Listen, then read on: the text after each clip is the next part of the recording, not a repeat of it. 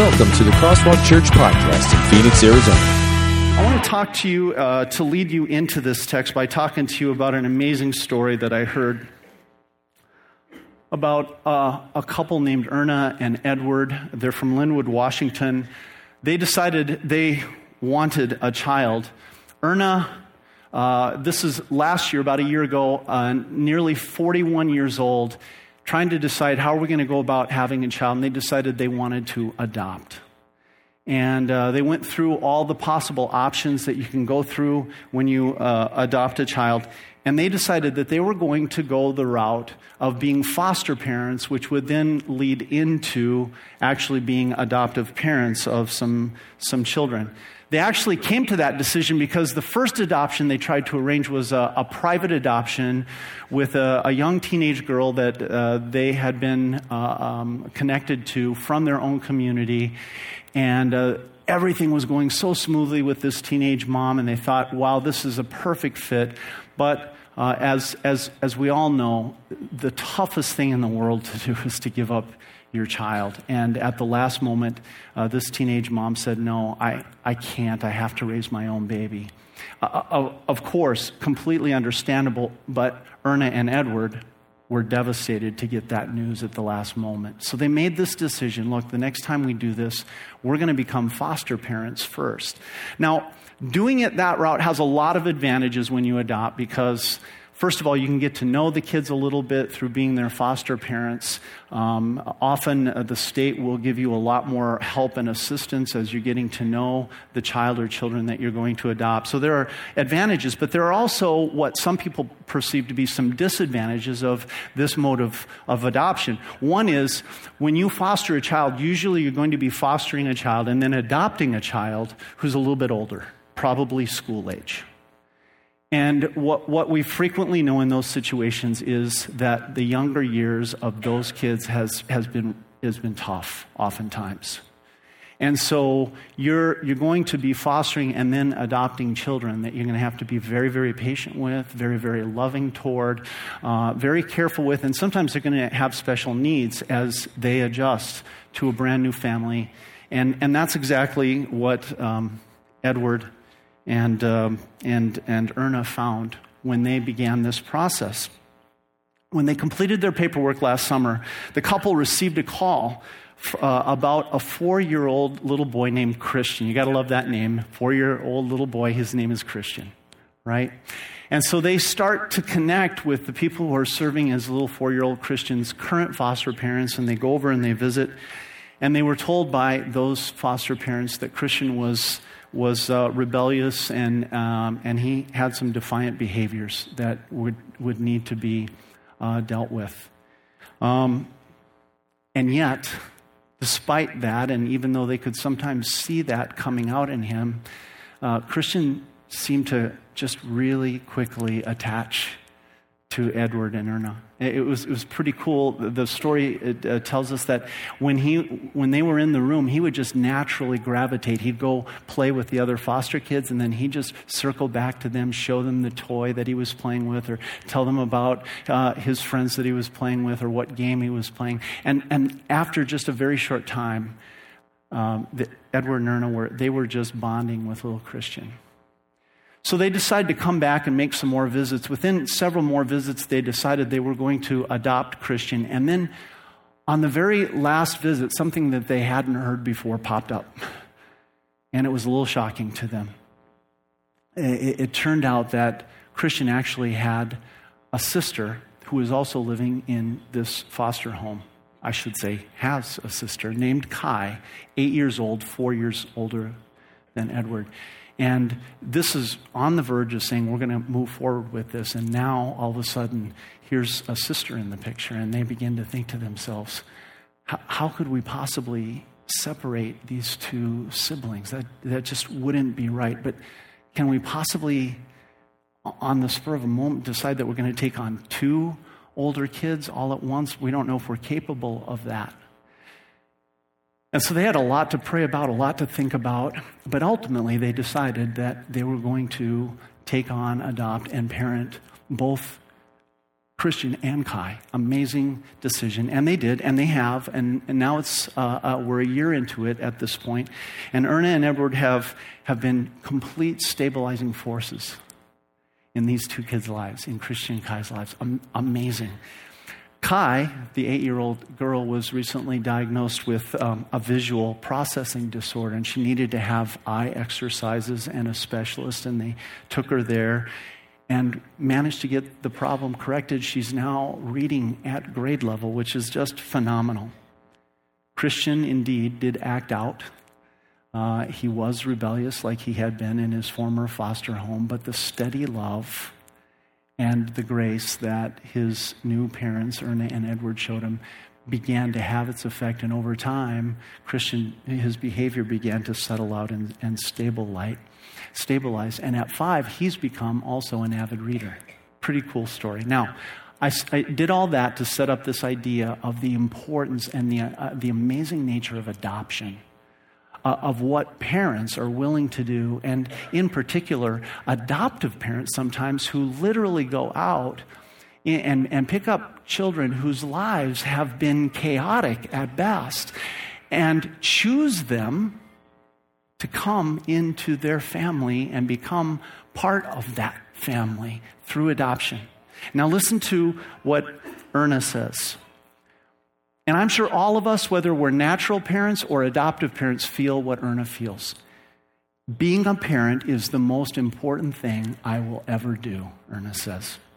There's a simple joy in seeing our kids sleep peacefully in their beds because I know the chaos they lived in before. I want you to hear those words. There's a special joy in watching our kids sleep peacefully in their beds because I know the chaos that they've been through before. Now, many of you who know me know that I did not grow up a Christian, and I will tell you, my life before I was adopted by the Heavenly Father was chaotic, extremely chaotic created by sin in my family's life, in my own life. As we talked about, sin is in all of our lives from birth, from conception. And it creates chaos in our lives. That's just what sin does. It creates our lives dissolving and falling apart and, and, and brokenness and hurt and pain in all of us. But the beauty of what Erna's says is also true of our Father. God says, being the dad of believers is the most important thing I will ever do. And he will say, one of the things that I love about watching my children is watching them sleep peacefully at night, knowing the chaos that my son Jesus and the Holy Spirit has brought them out of. You ever think of it that way? That God loves just watching you sleep at night? Peacefully, with true, deep peace and joy in your hearts, because you're forgiven, you're connected to God as your Father, and you have eternity, eternal life as your inheritance as a child of God. God loves that. And that's what we want to talk about today. Listen how this passage from the Apostle Paul it speaks so clearly to the point that God is your Father through faith in Jesus Christ. And that that is also connected to baptism, as Paul says here, as the adoption process. That's what we saw go on today. We saw two beautiful babies be adopted into God's family through the water of baptism. And many of you have had that experience too. And what does it mean for you today? That you are adopted into God's family. Let's read. So in Christ Jesus, you are all children of God through faith. For all of you who are baptized into Christ have clothed yourselves with Christ. There is neither Jew nor Gentile, neither slave nor free, nor is there male and female, for you are all one in Christ Jesus. If you belong to Christ, then you are Abraham's seed and heirs according to the promise. What I'm saying is that as long as an heir is underage, he's no different from a slave, although he owns the whole estate. The heir is subject to guardians and trustees until the time set by his father. So also, when we were underage, we were in slavery under the elemental spiritual forces of the world. But when the set time had fully come, God sent his son, born of a woman, born under the law, to redeem those under the law, that we might receive adoption to sonship. Because you are his sons, God sent the Spirit of his Son into our hearts, the Spirit who calls out, Abba, Father. So, you are no longer a slave, but God's child. And since you are his child, God has made you also an heir. Formerly, when you did not know God, you were slaves to those who by nature are not God's. But now that you know God, or rather are known by God, how is it that you are turning back to those weak and miserable forces? You wish to be enslaved by them all over again? You are observing special days and months and seasons and years. I fear for you that somehow I've wasted my efforts on you. So I'm going to begin with the headline I'm going to I'm going to lead you right into what Paul is saying, the heart of it here. Write this down. The truth is, Paul says, every believer in Jesus Christ has been adopted into God's family. So in Christ Jesus, he says, you are all children of God through faith. And here's what I want you to find a little white space. I didn't leave a blank for this, but I love this quote. This quote is from a judge who is also an adoptive parent. And this is something that he says to adoptive parents every time he is uh, the judge performing uh, an adoption ceremony. Write this down. Adoption is a promise that's fulfilled over a lifetime. We could say that about parenting in general, couldn't we?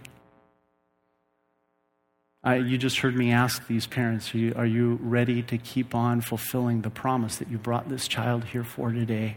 To, to bring them up, to know Jesus as their Savior and the hero of their lives, the one who gives them the gift of eternal life. That promise will be fulfilled over a lifetime. Adoption is that way.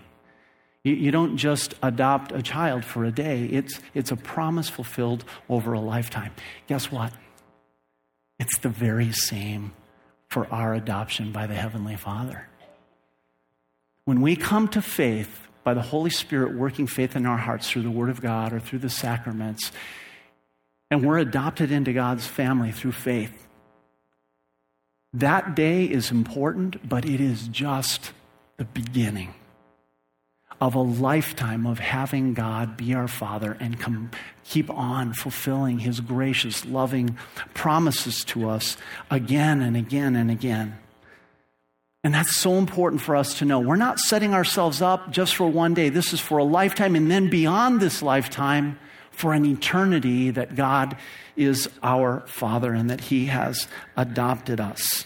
I want you to see this. It says, So in Christ Jesus, you are all children of God through faith, for all of you who were baptized into Christ have clothed yourselves with Christ. You've, you've literally taken all the right things that Jesus did in his 33 years of life on earth, every good, perfect thing. He never sinned once.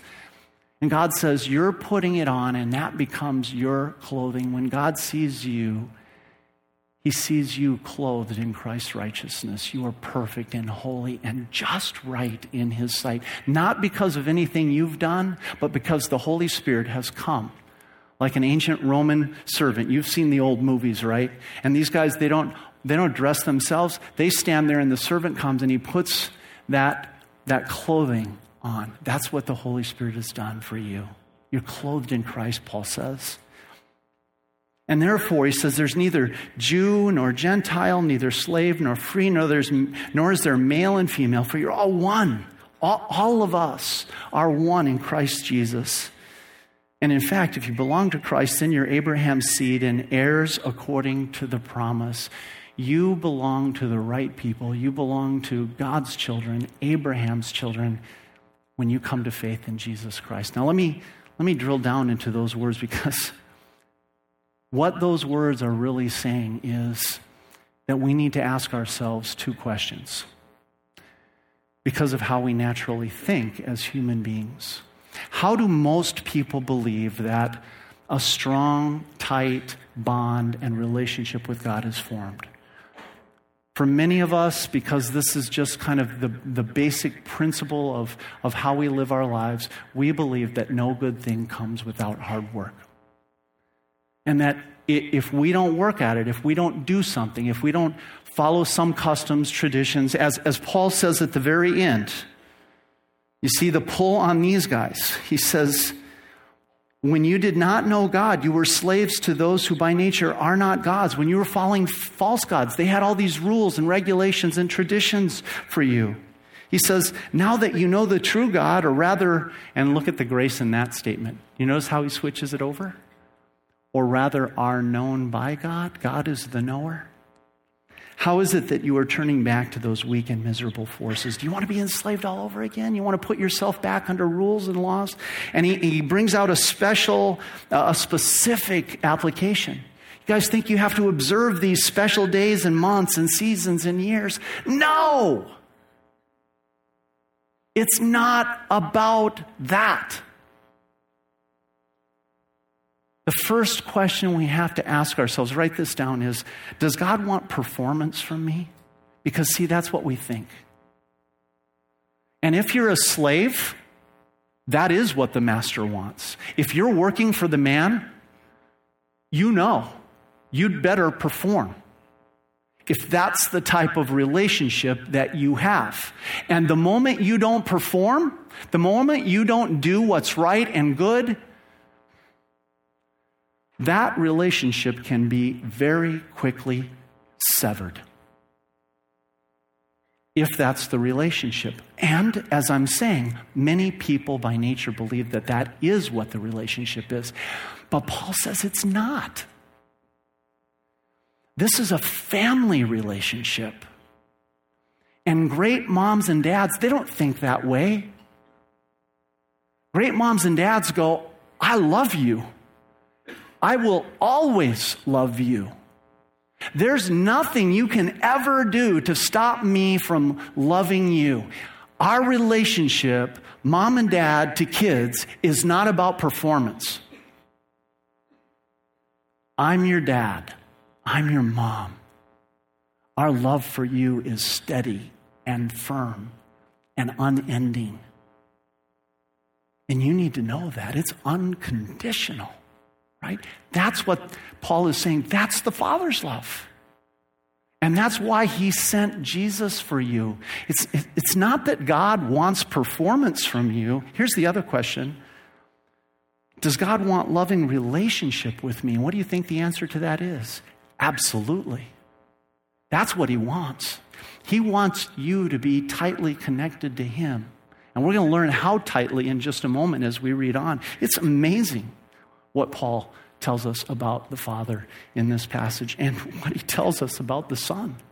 Because he says all this relationship is established through Jesus Christ. This is a whole nother reason why Jesus is our hero. Because Jesus Christ, the Son of God, saw that our relationship with God, because of sin, because of all that chaos, was severed. And he said, I'm going to make this adoption happen. I'm going to I'm going to bring the Father back together with this world that we created, this sinful world. I'm going to I'm going to end sin and reconcile the Father to, to all the people that are there. And that's what Jesus did when he died on the cross, when he rose from the grave. He reconciled us to the Father and made it possible for us to be adopted back into God's family. That is incredible when you think about it. I want you to turn over your crosswalk notes. Let me ask you a simple question. When you hear the word grace, do you know what that word means? And do you, do you really know what the biblical definition of that word is? It's very simple, really. It's not compl- complex or complicated. Grace simply means undeserved love. A, a love that comes to you not because you earned it, not because you performed for it, not because you did or experienced or followed anything. It's just the way it is. And that's the kind of love that God loves you and me with. It's called grace. Now, when you hear that word grace and you think undeserved love, what name do you associate that with? I think for most of us, for me, the name that immediately pops into my head is Jesus Christ. Yes, he got it. And why?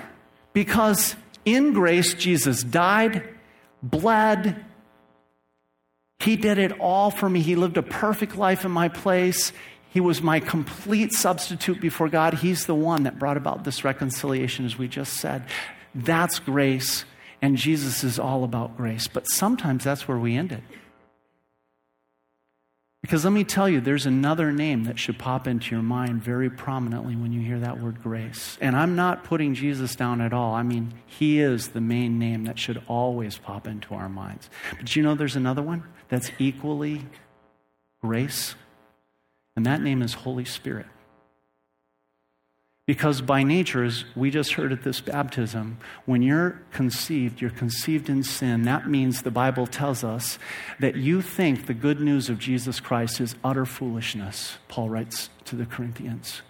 By nature, we all believe that that is the dumbest thing possible that God would send his son, that his son would live a perfect life in our place, that, would, that he would die a death that's a perfect sacrifice for our sins. And here's the most dumb thing of all or can I say the dumbest thing of all? That he would do that all for free. That you and I would not have to do a thing. Anybody in this room struggle with that? I do at times. I do. Because I always was taught by my parents that I had to work hard, I had to study hard. If I want good things to happen in my life, it kind of is up to my performance. And now God comes along and says, No, it's not. It's by grace, it's undeserved, it's a gift, totally a gift. And for that reason, because we're born in sin, we're blind to what the gospel is promising us. We're dead in our trespasses and sins, Paul writes to the Ephesians chapter 2. And we're enemies of God, mortal enemies by nature.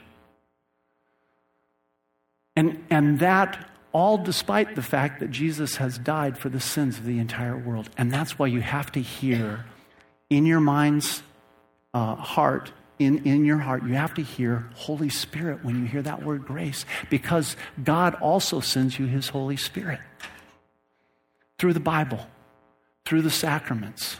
He sends you His Holy Spirit so that He can take mine and your rock hard, dead, cold hearts that are resistant and rebellious to God because we've lived in the chaos of sin. We are like those adopted children. And He sends His Holy Spirit through the means of grace into our hearts and says, Come to me. I truly love you. I, mean, I really, really love you. And the Holy Spirit works faith in our hearts. Now that's an amazing act of grace. God sends his Son for you, and then he sends his Holy Spirit to work the faith that Jesus is your Redeemer, your Savior, your Lord. Cool stuff. Write this down. Faith is God's gift. And talk about a gift that keeps on giving. This gift has amazing results. It starts with me knowing Jesus. I know who Jesus is, that he is my Lord and Savior. I know what he's done. I know what his heart is. I know that he promises to walk with me every day of my life. I am with you always to the very end of the age, he says. Man, man. The Holy Spirit helps me know Jesus. Then the Holy Spirit gives me the faith that I can actually agree not just that Jesus generically did that stuff, but that he did it for me. That he is my Savior, my Lord, and that he's God's Son. And then here's the best of all I know Jesus, I agree that Jesus is my Savior, my Lord, and then finally, I rest in Jesus' promises. I, I, remember that adoption is a promise that keeps on getting fulfilled throughout my entire life. And, and what do I do? Remember what the mom said? in that story? There's nothing better than watching my children that I adopted sleeping peacefully at night. And what did we say about our Heavenly Father? There's nothing better to Him than for us to just be leaning into, resting fully in, and knowing that, man, no, that promise is true. I mean, every one of my sins is gone and forgiven. I mean, God will give me courage and strength to face the day tomorrow. And yes, I'm going through this hurt and this difficulty and this struggle in my life. And this relationship is coming apart at the seams, but none of that changes God's promise to me. I am with you always to the very end of the age, Jesus says. And I am no matter what's going on out here. And I can sleep peacefully at night with my Heavenly Father watching because I'm resting in my Father's promises and in Jesus' finished work and the Holy Spirit residing in my heart. It's amazing. Look at this. Because you are His sons, God sent the Spirit of His Son into our hearts, the Spirit who calls out, Abba, Father. You know what that means, don't you? You know what the word Abba means? How would we translate that today? Very easy. Abba is the Aramaic word that simply means dad. Dad. You get to call the Almighty Creator of the universe Dad. Think about that. Just, just motor on that for a second, will you? He's your dad. And when you think about that, do you realize that you carry your dad with you every day in life because God sent the Spirit of His Son into your, His Spirit is living right here in your heart, reminding you of the Father who wants to keep His promises to you every day for the rest of your, of your life. And, and, and here's the other cool thing, right? God knows that we're weak. He knows that we continue to mess up even after we become believers, that that old Adam, that sinful nature is still in us, right? Remember those of you who've been parents when your kids were young and um, you took them to Target or someplace like that to get ready to buy presents for Christmas, and, and, and they're running down the toy aisles, and they're, of course, they're picking out the most expensive present that they can find, you know, and they're, and they're like, Dad, Dad, you know, and they've got that look in their face, right? Can I have this? Right? And, and of course, you have to, you, it's Christmas, so you have to pretend, you know, like, mm, I, I, don't think so, you know, but you're going to come back and buy that, right? And then that, that, like, that crestfallen look on their face, right? But then Christmas Day comes, right? And they open it up, and the amazing look on their face when they see that just the gift they asked for is the gift the fa- their dad gave them, right?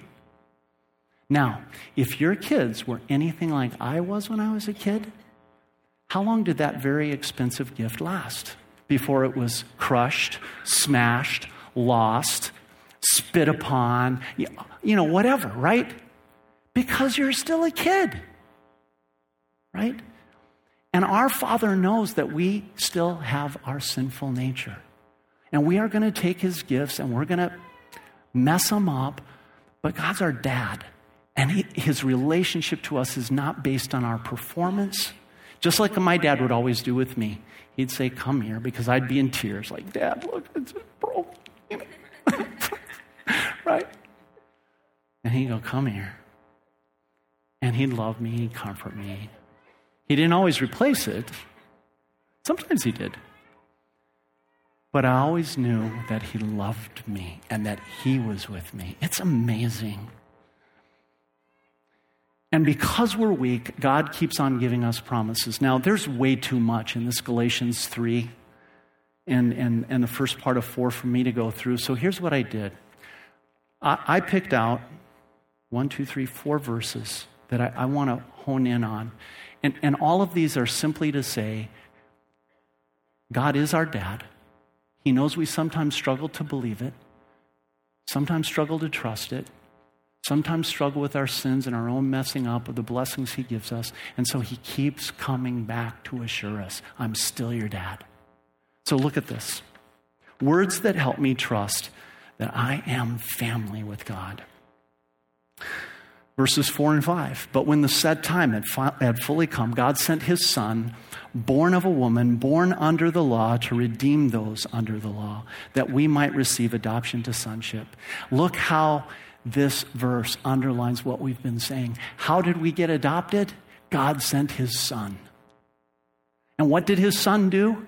He lived perfectly under the law, fulfilled every, every law, rule, custom, tradition, everything that needed to be fulfilled. Jesus fulfilled it, and he says, Here, take it, it's yours. Write this down. God promises that Jesus' efforts are all I will ever need. There is neither Jew nor Gentile, neither slave nor free, for, nor is there male and female, for you are all one in Christ Jesus. I love those words. Oh my goodness. Do you really hear what that's saying? Now, it's not saying this. It's not saying that the moment you become a Christian, you stop being what you are. No. I, I didn't stop being a pasty white guy when I became a Christian. I'm still a pasty white guy. All right? That's what I am. But I'm a Christian pasty white guy now. Okay? What he's saying is not that you are no longer those things, he's saying they don't matter anymore. Remember what we've been saying during these series? How our normal mindset as human beings, sinful human beings, is there's a bunch of good guys in the world and there's a bunch of bad guys in the world, right? And what do we always want to be? Which team do we want to be? We want to be the good guys, wearing the white hats. You know, yes, that's who we are. And so what do we do? Well, I'm so glad I'm a guy. Being a guy is so much better than a woman. I would never want to be a woman. And how do we even insult people? Oh, you're such a woman. Stop being a woman. Big wuss, right? And what's behind that? We guys think we're better. And of course, what do the women think? No, they're not. Those guys are so dumb. You, what are you talking about? They would never make it without us. Right? And we do the same thing with race and ethnicity, right? I'm better because I'm this or that race or ethnicity. Because we want to be in the good guys. And what is Paul saying? It's not about that. What do we hear? When you're born, you're a bad guy. Every last person is a sinner and is in the bad guy camp. But there is a way to move from that to the good guys. And beyond just being a good guy, to be truly family. And how does that happen? Well, you've heard it a million times this morning through faith in God's Son, Jesus Christ and nothing else matters. Can I tell you something really plainly here? It does not matter to us at Crosswalk Church whether you're man or woman, Jew or Greek, black, white, brown, ethnicity, it, because it doesn't matter. We're all dad's kids through faith in Jesus Christ. And I want you to hear that loud and clear. You belong here, no matter what your background is. That's what Paul says. God's promises are that we're all one, equally valued in God's sight. If you belong to Christ, then you are Abraham's seed and heirs according to the promise. You've been freed. You're now belonging to, to the true people that God looks at and says, These are my people. See, that's what the Jews always said. We're the children of Abraham. God says, if you believe in Jesus, you're the children of Abraham because Abraham believed and you believe. And that's so important. It goes back to that slave or free thing. Because again, the natural thing is we're slave minded, not free minded. In our head, when it comes to religion, we work for the man and we make it all about performance. And we become slaves. And that's why Paul has to yell at the Galatians stop it. Forget about those days and traditions and, and times and all that. You're just going back to working for the man and becoming slaves again. Stop it. You're free. Jesus did it all already for you. Don't go back and become a slave and work for the man and have it based on performance. God promises that I am his child because of Jesus' work. And I am an heir, no longer a slave. Heaven is your inheritance. Eternal life is yours through Jesus Christ. Can you read this together with me? Verse 7 So you are no longer. Let's read it together. This is so important. I want you to go home with this verse. So you are no longer a slave, but God's child. And since you are his child, God has made you also an heir. I bet you know how to fill in that last fill in, don't you? God is my dad. God is my dad. Now, I know that's the last fill in, and usually right after the last fill in, I wind down, but I got one more thing. So hang with me for just a minute. Because as I was as I was looking at what Paul is actually saying about we're family, we're brothers and sisters, God is our dad through faith in Christ Jesus, I began to ask, what does that mean for us at Crosswalk? And it took me back to when Julie, my wife Julie, and I, uh, a few years back, we used to house students uh, from Arizona Lutheran Academy who lived uh, around the state in Tucson and Flagstaff we have five kids of our own, and we would, we would house three or four other kids in our house. We loved doing that. It was like adopting them into our family. And of course, they were high school age, so there were some cultural shifts that needed to be made there, even though most of them came from excellent families. But, but still, families do things differently, right? And I was thinking to myself about the process of how we would get to know those families and get to know those kids, and they and we could make a decision about are they going to stay with us as their housing parents? And the first thing that would always happen is that they would come and they would be on our porch and, and we'd be chatting, and then we'd say, Come on in, you know, after we greet one another and chat for a little while. And, and where would we sit? You know, right? We'd sit down in the living room. Because that's the common place where you first get to know people. We'd sit on the chairs and the couches and just chat and get to know each other better. And when we really wanted to get to know the family better, what did we do? We'd say, Will you come have dinner with us? And we'd move into the kitchen and the dining room and we'd sit down and we'd have a meal together and really get to know each other well. It's amazing what food does, isn't it? Like when, when you're talking, you got food, right?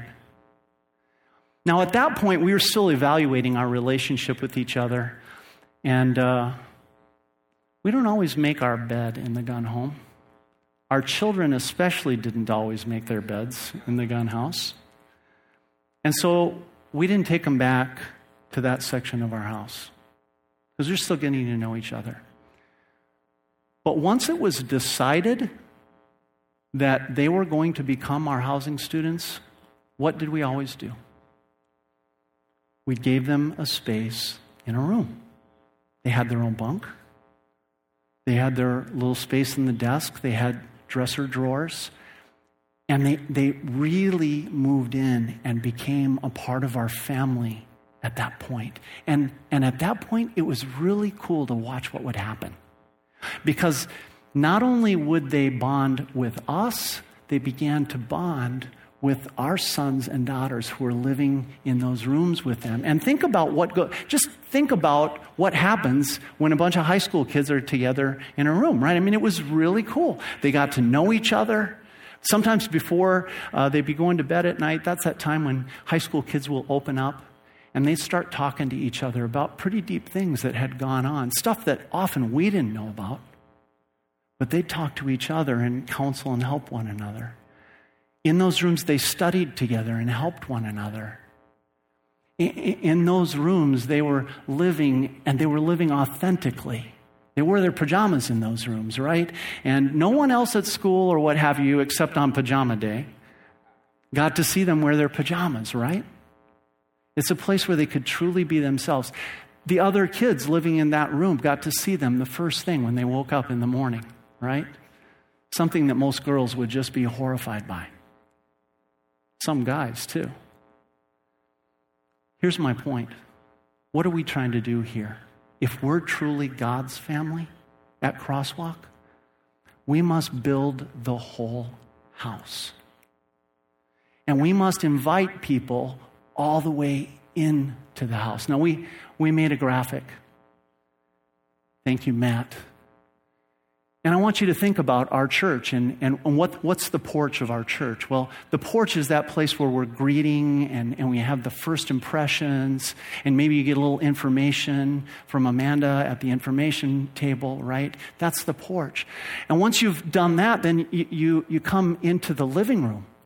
And uh, that's the worship service. That's here. We're in the living room, we're all together.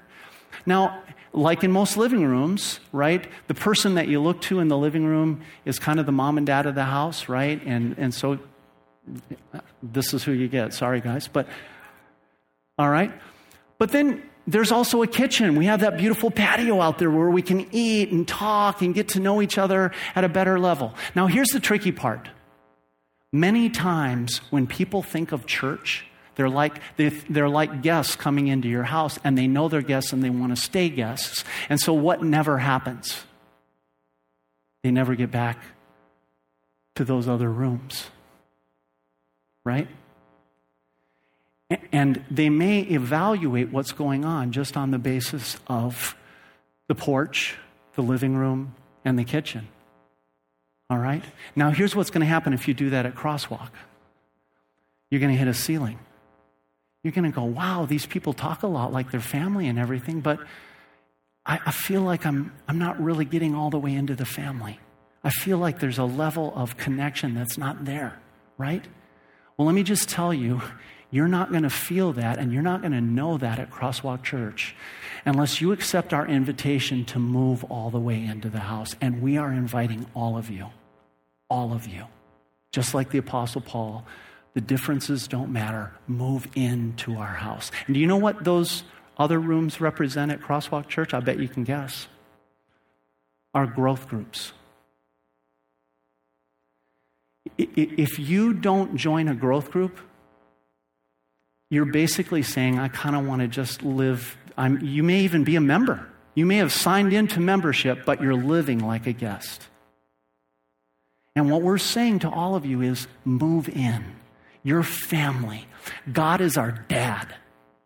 Come all the way in, get in a growth group. And the kind of stuff that happened in, in my kids' bedrooms when they were connecting with ALA students, that's what's going to happen to you. And now you're going to know what family really is here at Crosswalk Church. By the way, the kids used to study there. We study too. But what do we study? The Bible, God's Word. And, and so, my invitation to you two things. One is, please come all the way into the house. And we'll help you get connected to a growth group. Talk to me, talk to anybody on staff, talk to someone who's in a growth group. Let us help you get connected into one of our neighborhood or affinity groups. Secondly, we'll build as many rooms as are necessary. And we're going to need your, your help to do that. We'll keep adding on bedrooms to bring more people all the way into the house. There's no limit to the number of rooms we're, we're willing to build. Okay? And we need you to step up and say, I'll, I'll be a room leader.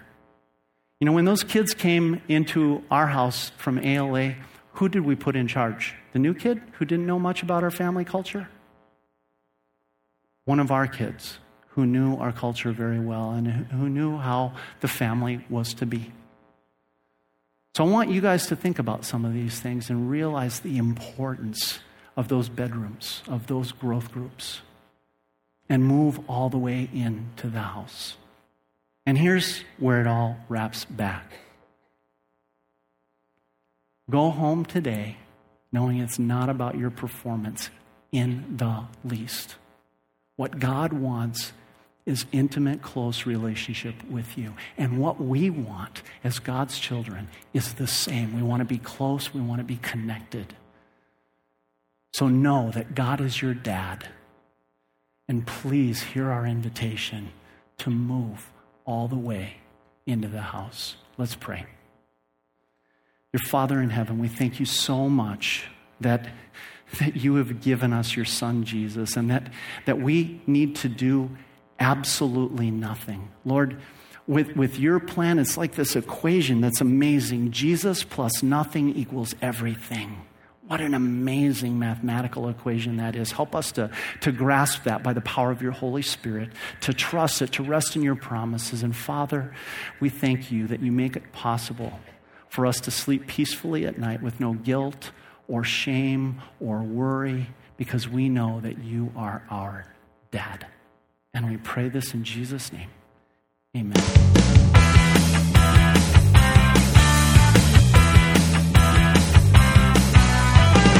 Thank you for listening to the Crosswalk Church Podcast. For more information, visit us at crosswalkphoenix.com.